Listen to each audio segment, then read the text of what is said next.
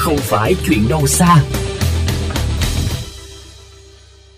Thưa quý vị và các bạn, kỳ 1 của loạt phóng sự ô nhiễm từ lốp xe đã ghi nhận thực tế chỉ từ một vết mòn của một lốp xe trên mặt đường cũng đã đặt ra nhiều vấn đề về môi trường.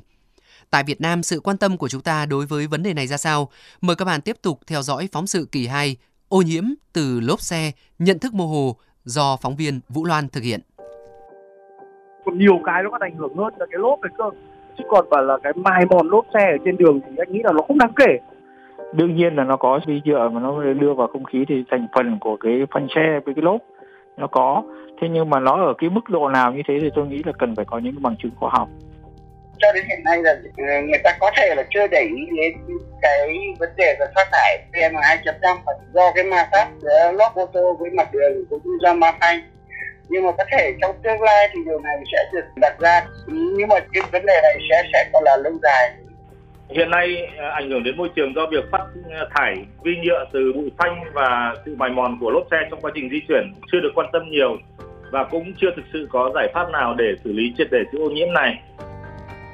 Đó là ý kiến từ một số chuyên gia về môi trường và những người có kinh nghiệm lâu năm trong sửa chữa, bảo dưỡng, kinh doanh lốp xe ô tô khi được hỏi về những tác động tới môi trường của ma sát giữa lốp và phanh xe ô tô với mặt đường.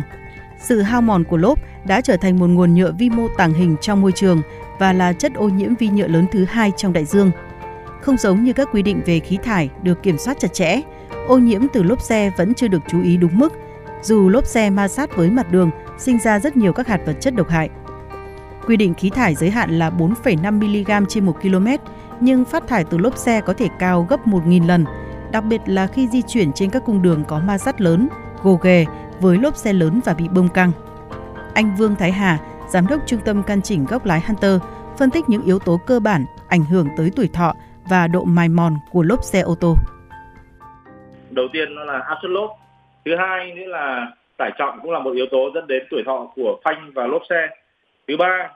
Ờ, tốc độ của xe hay còn gọi là cái thói quen lái xe. Với những bác tài mà thường xuyên phóng nhanh, phanh gấp thì tuổi thọ của phanh và lốp cũng sẽ giảm đáng kể. Thứ tư nữa là điều kiện đường xá thứ năm nữa là góc đặt bánh xe bị sai so với tiêu chuẩn của nhà sản xuất các chuyên gia khuyến cáo rằng là sau mỗi 10.000 km di chuyển hoặc sau 6 tháng, chúng ta sẽ cần phải đem xe đi cân chỉnh Hunter một lần